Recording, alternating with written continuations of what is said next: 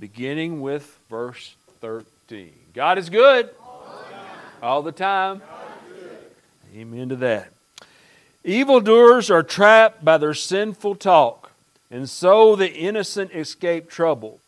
From the fruit of their lips, people are filled with good things, and the work of their hands brings them reward.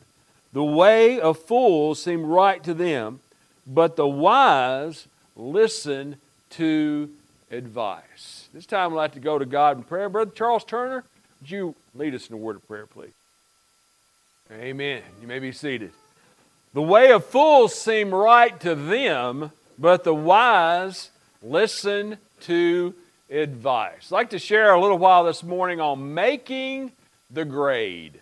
Making the grade. All of you kids this morning, you know, we had prayer with you, getting ready to go back to school and things. All of you that are ready to go back to school, raise your hand.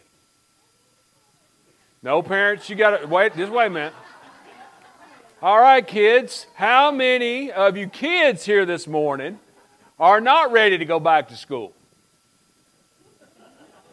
How many of the rest of you are just asleep and have no idea what the preacher just said? All right, parents. How many parents or caregivers are here today are ready for their kids to go back to school? All right. How many of them here are not ready for them to go back to school? Now, you're not the caregiver. You can't do that. Remember, we'll have uh, altar call the end of church if you got those all wrong, right? Going back to school is a little mixed emotions, isn't it? Some folks just can't wait to go back to school. Some folks, some kids are studying all summer long. Some kids say, I want to be back with my friends. I want to see my friends. I want to be back in a routine. I was always the guy that was like, I wish summer break was up to Christmas time and you just went to school from Christmas to the 1st of January and that's all you had to do, right? It was done and over with. School wasn't uh, something that I looked forward to. I remember as a young boy, you ever got, did any of you, when you were in school, did any of the rest of you ever worry about your report card? No, preacher, we were always the A students with no problems. Oh, I worried about I didn't really worry about it when school started. Back then, now I know things have changed. You teachers that are here, Megan, and some of the rest of you could straighten me out here. But we had nine weeks. And we, uh, I didn't worry about it for the first eight and a half weeks. I just worried about the last few days before it showed up. And it would show up, get this now, it would show up in our mailbox at the house.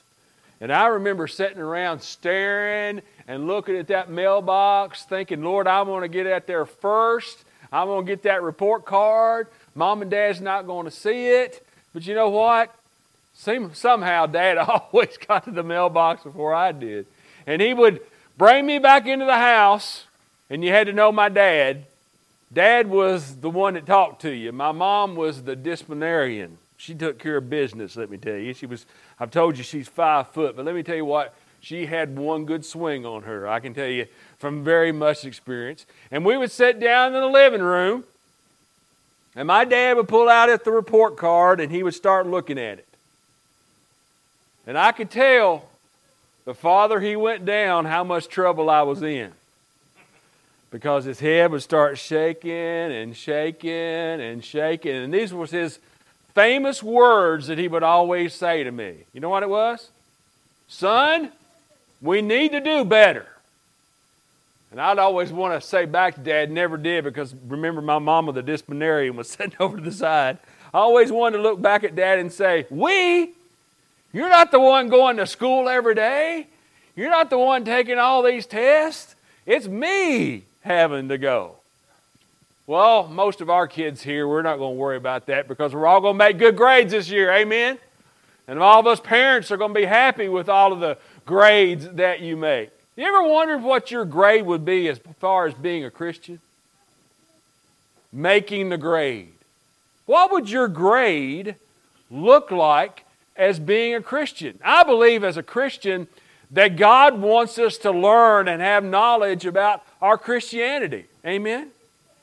God wants you to be able to make the grade, He wants you to be able to put the work into it. He wants you to be able to say, I'm going to do my very best, Christ, to learn and be more like you every day. And I'm going to put some of those classes that you give to me and examples of people that do those things. I am going to live my life like that every day. I'm sure many times that Jesus would look at you and he would look at me and say, We need to do what? We need to do better. We're not passing the grades that we should. We're not doing what Christ wants us to do. We're not acting or being the Christian that Christ wants us to be. We were talking about this morning in Sunday school about how being a witness and being able to, to share to Christ to others. One of the things that we have to realize, folks, is it's more to being a Christian than just showing up on Sunday morning, isn't it? Amen? You have to what? Live that every day. You have to make the grade every day. You have to be willing to say, I am willing to be the teacher that goes out and tells folks about Christ and not only tells them about Christ, but they see it in the way I what? The way I live, the way I talk, the way I handle situations in my life, the way that I am able to build and help my family to become stronger. So, what would some of those classes look like? Over in Acts 6 8, it says, Now Stephen, a man full of God's grace and power, performed great wonders and signs among the people. We talked a little bit about this in Sunday school this morning, so I tried not to talk too much about it. But I believe one of the biggest classes that you need to make sure you're passing, you need to pass that faith class, don't you? You need to have faith. You have to have, you as a Christian, in making the grade, you say, Lord, I have faith in you. And Lord, I believe your word. And Lord, I believe that if I follow in your word and in your footsteps, dear Lord, that you are going to show me and give me and help me to be able to be the Christian that I want to be. This faith class is something that you have to take every day, isn't it? You have to wake up in the morning and having faith in Jesus Christ. You have to go through all of your day having faith in Jesus Christ. And you also have to go to bed at night and have faith in Jesus Christ that you're going to wake up the next morning. Amen? Or you're going to have faith that you're going to a much better place. Faith is something that you have to work on all the time. But faith is something that you say to yourself that you truly believe that you have faith and trust in God, and no matter what, God is going to take care of you. And no matter what, God is going to give you the strength to be able to overcome it. When I was down in the hospital, we would there would be many times, well, there was not many times, there was two or three times that the doctor came in and told Sheila that I only had a few hours to live. And we would be there and you know that's that's that's a big pill to swallow when you when you hear that. But I could always look at Sheila Mills back there. And she would always say these words to me We've got this, and God is going to take care of us. We've got this, and God is going to take care of us. Folks, that's faith, isn't it? I'm going to be honest with you. She had more faith than I did. But that's where we as Christians need to be, isn't it? That we have faith in God. And make sure you understand this. We have faith in God that no matter what, God can bring you through. Amen? And that's if you're passing the class. If you're failing the class on faith, then you have faith in what? Everybody else. You believe them more than you believe God. You listen to yourself more than you listen to God. You question God on why He's asking you to do certain things. You're asking God to sort of be in the back seat and let you be in the driver's seat. As Christians, that's not where we need to be. We have to have faith in God and say, I am going to make the grade, God. I am going to allow you to be the one that's in charge. I am going to have faith and I am going to have trust in you. Also, over in Mark 11 24, it says, Therefore, I tell you, whatever you ask for in prayer, believe that you have received it and it is yours. Folks, that's what having that type of faith in Jesus Christ, you pray to Christ, you turn it over to Him, and what's the scripture say there? Believe it is yours. Have that faith and trust in God. Also, another big class that you have to take is you have to say that you are devoted to God. Over in Acts 22 12 through 13, it says, A man named Ananias came to, see me. He was a devout over, overseer of the law and highly respected by all the Jews living there. He stood beside me and said, Brother Saul, receive your sight. And at that moment, I was able to see him. This class is something that we have to have every day. Ananias was devoted to Christ every day. Ananias was the one that Christ, that God, had enough faith in him to take an old sinner like Saul, who was persecuting everybody in the world, that God had enough faith and trust in Ananias that he was devoted enough that he would be able to be the one that would be able to lead Saul back to having salvation in his life and having to be able to see again. Today, let me ask you that question How devoted are you to God? Where, do, where does God rank on your priorities in life? Now, I believe as a Christian, we should say that God is number one. Amen? But do you know what that means? Do you truly know what that means? If you truly are wanting to pass this class, you have to say there is nothing going to stand between you and God. That you are going to be completely devoted to Him. You are going to be devoted to Him in your life. You're going to be devoted in your family. You're going to be devoted to Him at your work. Everything that you do, you are going to say to yourself, Christ, you are first. That's, that's a big step, isn't it? And not having anything else between you and Christ. As Christians today, I truly believe we could do a little better job with that, couldn't we? As Christians today, we can do a little bit better job in making that great and saying to ourselves, you know what, Christ? I'm not going to let anything stand between me and you. I'm not going to allow anything to interfere with my love that I have for you. And hopefully, others will see how devoted I am to you and how I am willing to do my very best to be there for you. Ananias, bless his heart, that was a big responsibility, wasn't it? Of taking on the responsibility of talking to that old filthy sinner that was Saul was.